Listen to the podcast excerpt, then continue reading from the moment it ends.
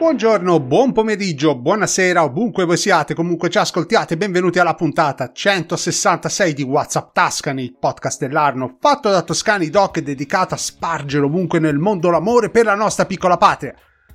Ogni settimana proviamo a spiegare e spiegarci cos'è che renda questa terra unica al mondo, raccontandovi le storie della gente, dei posti e dei prodotti che l'hanno resa quella che è.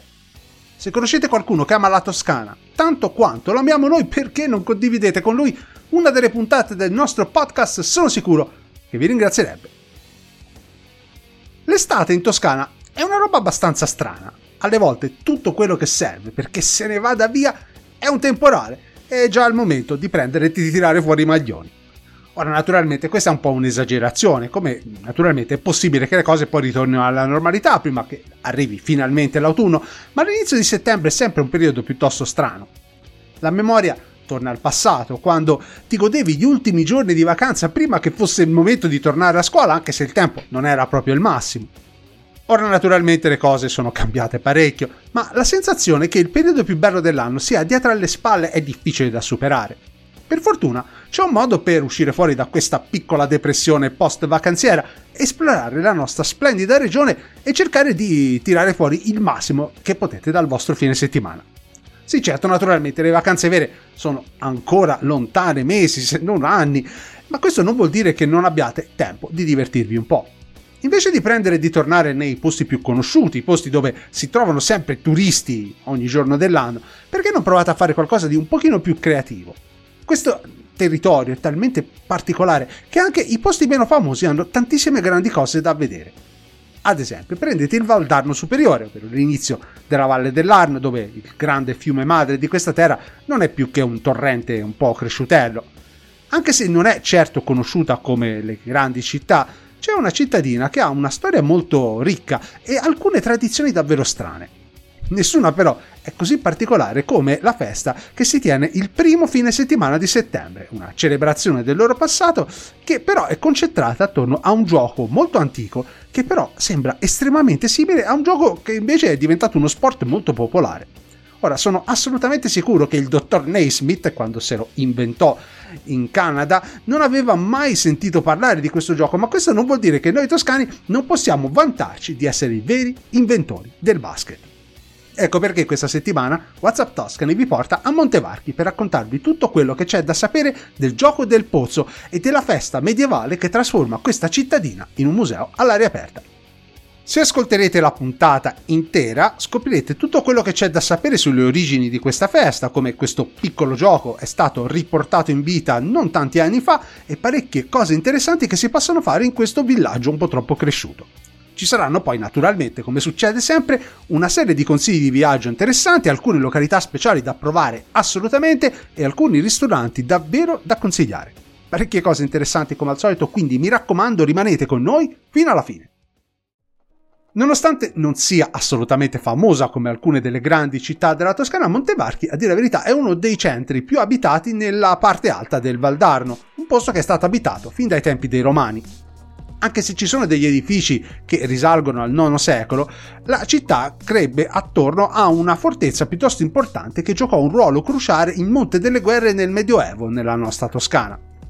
Il nome deriva da Castrum Montisguarchi, una fortezza che una volta si trovava sul Colle dei Cappuccini. La città era importante per una ragione geografica che è valida ieri come oggi, visto che si trova ancora nel posto dove si collegano le strade che uniscono Firenze, Siena e Arezzo.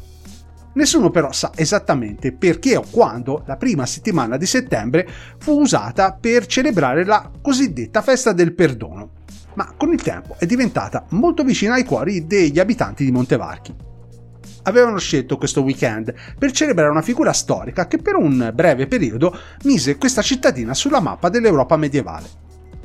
Bisogna tornare indietro all'anno 1266, quando una delle figure più importanti all'epoca era il conte Guido Guidi, meglio conosciuto come il Guerra, visto che evidentemente non poteva farne a meno di partecipare a battaglie e guerre in generale. Il 26 di febbraio di quell'anno, questo, che era uno dei capitani più rispettati all'epoca, guidò le armate dei Guelfi nella grande battaglia di Benevento. Il comandante delle forze che combattevano contro l'impero, il fratello del re di Francia, Carlo d'Angiò, fu in grado di approfittare grandemente di questa vittoria visto che la aiutò a conquistare il sud dell'Italia che fino a quel momento era stato occupato dai Normanni. Quando chiese al suo comandante favorito cosa potesse fare per ringraziarlo del suo aiuto, il conte chiese parte di una reliquia molto molto preziosa, il sacro latte della Madonna. Non è che fosse completamente impazzito, visto che consigliare una reliquia famosa era uno dei modi migliori per eh, prendere e mettersi dalla propria parte sia la Chiesa che la popolazione di un territorio. Il fatto è che la casata dei Guidi eh, dominava sopra Poppi, un castello nel Casentino, ma Guido Guerra invece aveva scelto Montevarchi come la sua residenza.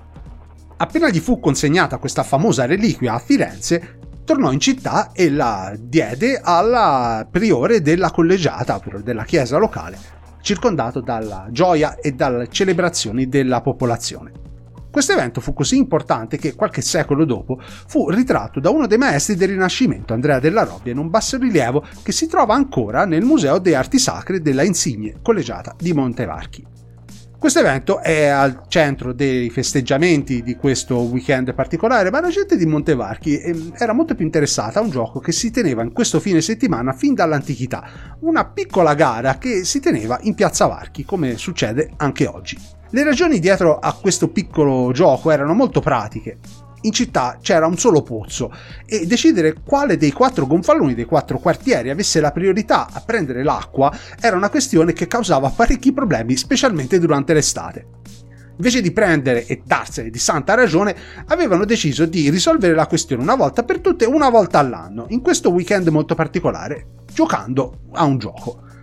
C'era una procedura complessa che iniziava il sabato mattina, quando la sfida veniva lanciata ufficialmente e le strade si riempivano con mercanti, artigiani. Nel pomeriggio invece le bandiere dei quartieri venivano benedette prima che iniziasse il vero e proprio torneo. Nella sera poi c'erano dei festeggiamenti in piazza con giocolieri, giullari e qualunque tipo di intrattenimento, prima dell'evento fondamentale che avveniva nel pomeriggio della domenica, quando c'erano le finali e veniva dichiarata la parte vincente. Il gioco era allo stesso tempo molto semplice e molto interessante. Chiunque riuscisse a segnare più punti tirando una palla dentro l'apertura del pozzo vinceva il gioco. Quando la finale era finita, il podestà consegnava al magistrato e al capitano del quartiere vincitore una specie di secchio eh, tradizionale, cerimoniale, conosciuto come mezzina, che era il simbolo che veniva dato per la priorità di avere l'acqua per un intero anno. La cosa più interessante è che un evento così particolare, così strano, sia riuscito a sopravvivere per quasi un millennio senza che sia stato copiato da nessuno dei villaggi vicini. Se venite a Montevarchi durante questo fine settimana, l'ambiente sembra un po' strano, sembra davvero una festa medievale completa con costumi, musica antica, piatti tradizionali e parecchie cose che possono sembrare medievali a un occhio moderno, ma questa cosa non è successa per caso.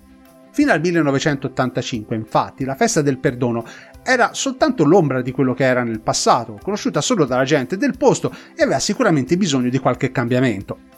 Fu proprio in questo periodo che un gruppo di, uh, di, gente del posto, che era molto interessata alla storia, si riunì e fondò il Centro Rievocazione, un'associazione che si era posta come obiettivo quello di modernizzare questa antica festa.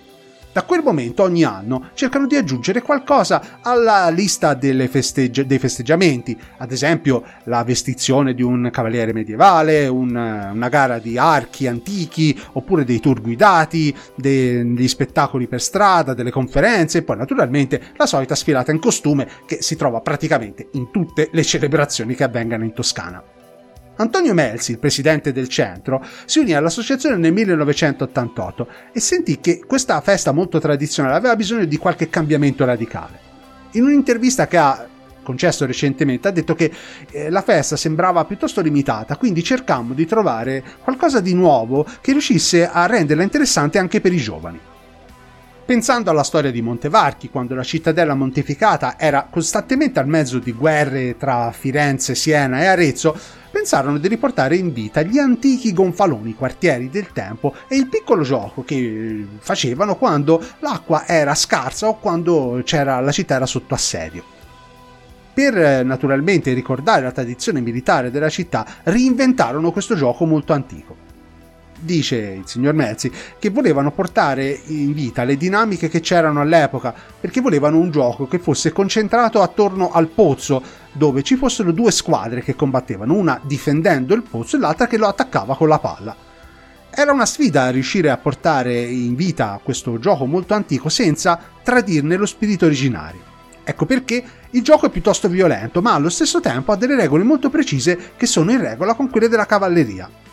Come succede in gran parte delle città in Toscana, i quattro quartieri hanno i nomi delle chiese che si trovano in città, ovvero Santa Maria del Pellegrino, Sant'Andrea, San Lorenzo e San Francesco. Il torneo inizia il venerdì col sorteggio, mentre il sabato si tengono le semifinali, solitamente la sera, a un'ora di distanza l'una dall'altra. Mentre il giorno della domenica è naturalmente eh, passato a rievocare la consegna della reliquia da parte di Guido Guerra, le finali si tengono nella sera, solitamente attorno alle 10 e mezzo, sempre in piazza Varchi. Anche con l'illuminazione moderna l'atmosfera è davvero particolare, ma la sensazione è che mh, siano state fatte parecchie modifiche non esattamente storiche per rendere questa festa divertente e attrattiva per, le, per il pubblico moderno non fraintendetevi, se capitate a Montevarchi in questo periodo dell'anno, la cittadina sembrerà effettivamente medievale, ma lo è in una maniera piuttosto stereotipata, fatta a uso e consumo dei turisti. Probabilmente sarebbe eccessivo aspettarsi che gli abitanti del posto riuscissero a rispettare le tradizioni del tempo in maniera molto precisa, scientifica, considerato che, a dire la verità, nessuno è sicuro se questo gioco si tenesse davvero in questa maniera sembra che sia abbastanza sicuro che ci fosse qualche tipo di sfida tra i vari quartieri che coinvolgeva il pozzo, ma eh, le prove che si trattasse effettivamente di prendere e di tirare una palla nel pozzo non sono tantissime. Alla gente di Montevarchi questo sinceramente non interessa per niente. Partecipano in massa e sono ben felici di vedere la loro città trasformata in un accampamento medievale, anche se è un po' eccessivo. Il governo della Toscana pensa che questo festeggiamento sia abbastanza importante da finanziare le varie istituzioni che lo rendano possibile, ma la cosa che lo rende davvero speciale è il sentimento che la gente del posto ha per questa festa. A uno che viene da fuori sembra effettivamente strano vedere dei ragazzoni belli piazzati che si levano le magliette e ci, se ne danno di santa ragione sulla terra battuta solo per prendere per tirare una palla in un antico pozzo, ma per la gente di Montevarchi è un modo per riconnettersi alla storia della loro città. Sembra strano, abbastanza ridicolo, ma è una parte integrale della loro identità, qualcosa che li rende orgogliosi della loro tradizione, un po' un pezzo del passato che viene riportato ai nostri tempi. Ogni anno provano a cambiare un po' le cose, a reinventarsi. Ad esempio, nel 2022 avevano una gara per chi preparava il miglior panino medievale, che è una cosa abbastanza assurda perché i panini non erano sicuramente in voga all'epoca Quest'anno avranno un'altra sfida che invece coinvolgerà un'altra specialità medievale, anche se non si sa esattamente quale sia.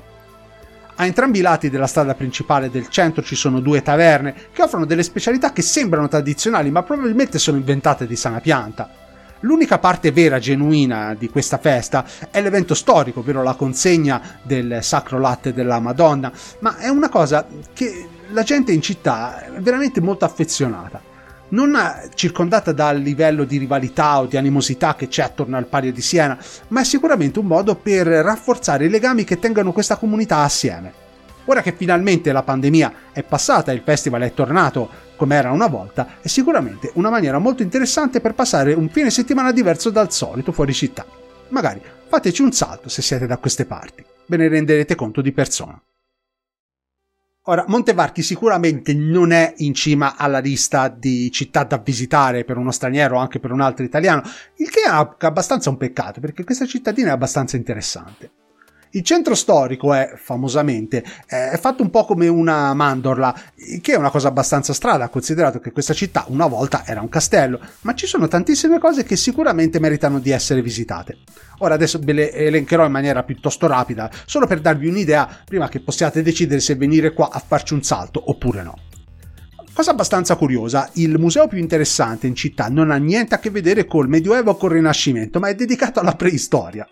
Il museo paleontologico è stato recentemente rinnovato e è all'interno dell'antico monastero francescano di San Lodovico.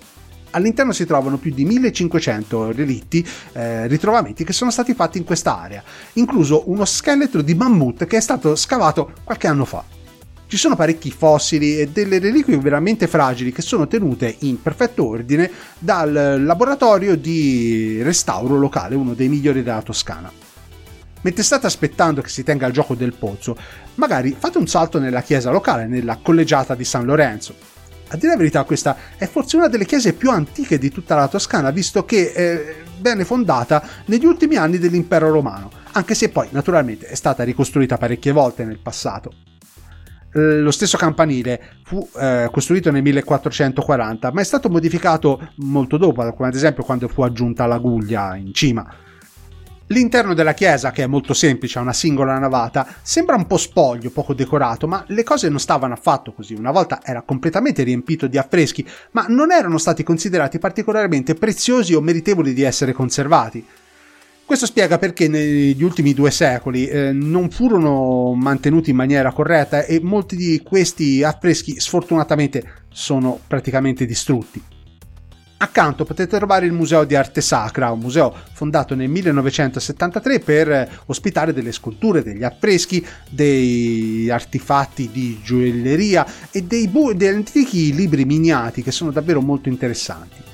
Tra le cose più interessanti c'è un piccolo tempietto romano, il reliquiario del sacro eh, latte della Madonna e il famoso bassorilievo di Andrea della Robbia, un capolavoro che è sfortunatamente non così popolare come dovrebbe essere. Se invece siete interessati all'arte moderna, dovrete assolutamente fermarmi al Museo Il Cassero per la scultura, un posto che si trova in una delle ultime parti del castello che sono sopravvissute fino ad oggi, il cosiddetto Cassero. Ci sono tantissime sculture, come degli schizzi dei lavori preparatori di artisti e scultori toscani dall'Ottocento al Novecento, incluso alcuni che sono anche abbastanza famosi. Un artista del post, Ernesto Galeffi, ha poi donato la sua enorme collezione al museo che ora ha un'ala completamente dedicata ai suoi lavori. Personalmente non sono un grande fan dell'arte moderna, ma se siete appassionati di queste cose dovete assolutamente fermarmi perché assolutamente merita. La chiesa di Santa Maria al Giglio fu costruita nel 1589 sul posto dove c'era un piccolo tabernacolo dove i fedeli dicevano che Maria, Maria Assunta appariva e naturalmente faceva dei piccoli miracoli. Ma non è questa la cosa più interessante di Montevarchi. Per trovarla non dovete andare in città, dovete andare a qualche chilometro dove c'è Villa Masini, nella frazione di Pestello, questo è forse uno degli edifici liberty più belli di tutta la Toscana. La villa, costruita negli anni 20, è stata soprannominata dai locali la casa del nonno, Dio solo sa perché. Ma la cosa più interessante è che qualche anno fa fu usata come sfondo per girare alcune delle scene del film La vita è bella, che garantì a Roberto Benigni il suo Oscar. Il posto è davvero splendido e si può visitare da aprile a ottobre. Se siete fortunati potrete vedere uno dei concerti o dei, delle rappresentazioni sceniche che si tengono nel giardino, che è davvero splendido. Ricordo di esserci stato diversi anni fa, è un'esperienza davvero indimenticabile. Vi consiglio caldamente di controllare il sito internet della villa per vedere se ce n'è uno nel periodo in cui verrete dalle nostre parti. Visto che sono perfettamente conscio che il cibo e il vino sono alcune delle ragioni principali per cui i turisti vengano a trovarci, ecco il capitoletto inevitabile dedicato alle specialità del posto e a alcuni ristoranti dove potete verificare di persona quanto sono buone. Anche se non è particolarmente famoso per la sua cucina, il Valdarno Superiore ha diverse ricette che sono piuttosto differenti da quelle che si possono trovare ad esempio a Firenze o nel Chianti oppure anche a Arezzo, che è abbastanza vicina. Una cosa che si trova solo da queste parti, ad esempio, è il fagiolo zolfino, nome abbastanza curioso, per un tipo di fagiolo davvero particolare, che è giallo come lo zolfo. La gente del posto dice che è molto più delicato, farinoso dei normali fagioli e che in quanto si tratta di gusto è sicuramente superiore dirvi la verità, non penso di averlo mai assaggiato, quindi dovrò naturalmente fidarmi di cosa dice la gente del posto. Se ci andate e lo provate di persona, fatemi sapere che sono sempre curioso di queste cose. Una cosa che invece ho provato in passato è un tipo di arrosto particolare che i contadini del posto avevano solo nelle occasioni davvero speciali, il cosiddetto arrosto girato. Ora, a prima vista non sembra particolarmente complicato o interessante, si tratta solo di un pezzo di carne preparato come si deve, che viene arrostito su un girarrosto direttamente sul camino. Ora, ci voleva parecchio tempo per naturalmente cuocerlo come si deve, perché naturalmente quando fate una roba al girarrosto e non c'era ancora l'elettricità, dovevate stare lì a girarlo un po' alla volta per evitare che bruciasse troppo. Ma il risultato finale è assolutamente spettacolare. Non ci sono molti ristoranti nella zona che eh, naturalmente usano questo metodo tradizionale, ma se riuscite a trovarne uno che prepari un arrosto girato fatto come si deve, sicuramente non ve lo dimenticherete. Personalmente l'ho assaggiato diversi anni fa a casa di un amico di famiglia, il cui padre lavorava come cuoco. E secondo me è il miglior arrosto che abbia mai mangiato in vita mia. Lui mi aveva detto che il segreto è nello scegliere come si deve la carne, ma come fanno sempre i cuochi, l'ha detto senza scendere nei dettagli, così che io non potessi imparare. Una cosa che naturalmente mi fece andare in bestia, ma cosa si può fare in occasioni del genere? Eh, stare zitti e provare a capire un attimo com'è che scelgono la carne. Un altro dei prodotti che meriterebbero di essere conosciuti è l'olio extravergine di queste colline, specialmente quello che viene dal Reggello, che si dice abbia un livello di acidità particolarmente bassa. Personalmente sono molto più interessato invece alla cosiddetta Tarese del Valdarno. Si tratta di un tipo di pancetta che è particolarmente grossa e il cui gusto inimitabile verrebbe dalla preparazione molto particolare e dal modo che hanno per farla invecchiare. Naturalmente non cercatela nei supermercati perché si dice che solo 4 macellai della zona riescano a farla come si deve. Se ne trovate uno, prendetene un pezzo, assolutamente perché è davvero indimenticabile. La gente dice che le galline del Valdarno sono particolarmente buone, personalmente quando le ho assaggiate non mi sono sembrate niente di particolare. Molto più interessanti invece i vini del posto, che sono sorprendentemente buoni specialmente quelli che vengono dal, dalle uve che vengono cresciute sulla cosiddetta strada dei sette ponti, una stradina che è proprio al confine col Chianti. La gente di Montevarchi scherza quando dice che loro facevano il vino quando nessuno aveva sentito parlare del Chianti. Magari sono solo chiacchiere di paese, ma alcuni dei loro vini sono davvero molto interessanti. Forse in voi proverei ad assaggiarne qualcuno se venite da queste parti. Ora è il momento per eh, i nostri consigli per un ristorante dove passare una bella serata. Ora, mm, una nota prima di iniziare. Non vengo da queste parti da qualche anno, quando mio fratello eh, faceva l'università proprio da queste parti, a San Giovanni Valdarno. Ci sono alcuni posti che potrei raccomandarvi, ma non sono particolarmente facili da raggiungere. Si trovano in alcuni villaggi delle colline parecchio lontani da Montevarchi. Visto che preferivo qualcosa del posto, ho chiesto a un amico di famiglia che vive da queste parti e questi sono i consigli che mi ha dato. In centro a Montevarchi, in Vianello 12, c'è un posto abbastanza interessante, il ristorante Castellucci. Il cognome dovrebbe farvi venire qualche sospetto perché non sembra particolarmente toscano. Ed avete perfettamente ragione, i proprietari non vengono da queste parti ma da vicino Roma il che rende il menù una mistura tradizionale di piatti toscani e alcuni che invece vengono dalle tradizioni del Lazio. Gli antipasti della casa, per una volta da come me li hanno descritti, sono davvero particolari, perché offrono un po' di tutto, invece del solito piatto di affettati e formaggi che si trova in tutti gli altri ristoranti. Dice che ci sono ad esempio tre tipi di eh, piccole polpettine, poi dei fiori di zucca fritti, la inevitabile panzanella e un paio di altre cose che sono davvero parecchie se pensate che questo dovrebbe essere solo un antipasto. Se vi piace la pasta tradizionale come si fa a Roma, dalla carbonara alla matriciana, sicuramente non vi sbaglierete, però sono riusciti anche a perfezionare alcune ricette del posto. Il posto me l'hanno descritto come avere un'atmosfera un po' vintage, un po' tradizionale, ma sicuramente è un posto abbastanza interessante, semplicemente se volete provare alcuni piatti tradizionali come la cotoletta fritta oppure le puntarelle, in un'atmosfera molto amichevole. I prezzi non sono troppo alti e um, questa è una cosa abbastanza interessante visto che gli ingredienti sono di ottima qualità e le porzioni sono anche piuttosto generose, una cosa che sta diventando una vera e propria rarità di questi tempi. L'alternativa si trova ancora più in centro a Montevarchi, in piazza Vittorio Veneto, ha un nome davvero affascinante, le mura del Cassero. Il nome si spiega abbastanza facilmente visto che è molto vicino all'antico castello, quello dove c'è il Museo della Scultura. Sicuramente non è molto grande come posto, ma ha molto carattere e sembra un po' una celebrazione della tradizione locale, però ammodernata.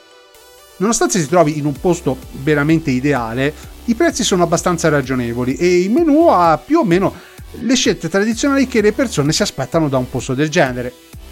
quando me l'hanno descritto mi hanno detto che eh, le decorazioni dell'interno sono rustiche ma eleganti, il che magari non può piacere a tutti, ma sicuramente se c'è una cosa che dovrebbe mettere tutti d'accordo è il cibo. Mi hanno detto che ad esempio i pici al ragù di Chianina sono tra i più eh, famosi piatti di queste parti, li fanno in maniera davvero ottima, come il loro peposo, piatto di carne estremamente conosciuto in tutta la Toscana centrale, che però loro servono con una crema di patate. C'è poi spazio per gli inevitabili tortelli e cappellacci fatti in casa, anche con i fegatelli aretini, che sono praticamente dei fegatelli di eh, pollo che sono messi in una salsa davvero molto particolare che dovete provare almeno una volta nella vita. Quando poi si parla di dolci, una cosa alla quale personalmente sono molto interessato, mi hanno detto che sono tutte torte fatte in casa e magari il piatto dei dessert non sarà enorme, ma sicuramente di ottima qualità. Se non esagerate con dei vini un po' ricercati, potete fare una cena senza spendere più di 40 euro, che mi sembra una cosa estremamente ragionevole di questi tempi. Naturalmente queste sono un paio delle opzioni, delle tantissime che sono disponibili in questa parte della Toscana, che magari non è famosa come altre, ma non mi ha mai deluso quando sono venuto a farci un salto. L'estate effettivamente sta quasi per finire, ma questo non vuol dire che dovete stare lì ad accettare l'arrivo dell'inverno. In questi tempi decisamente complicati non si sa mai quello che può succedere domani, tanto vale godersela fino a quando possiamo ancora. Questo era tutto per questa settimana, spero davvero che questa puntata dedicata ancora alle parti meno conosciute della Toscana vi sia piaciuta.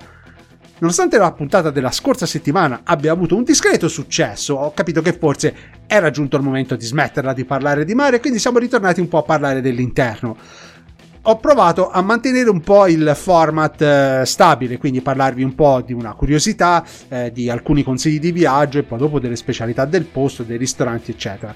Se pensate che questo sia il format giusto e siete interessati a continuare a sentire puntate del genere, fatemelo sapere e naturalmente ne terrò di conto quando programmo le puntate delle prossime settimane.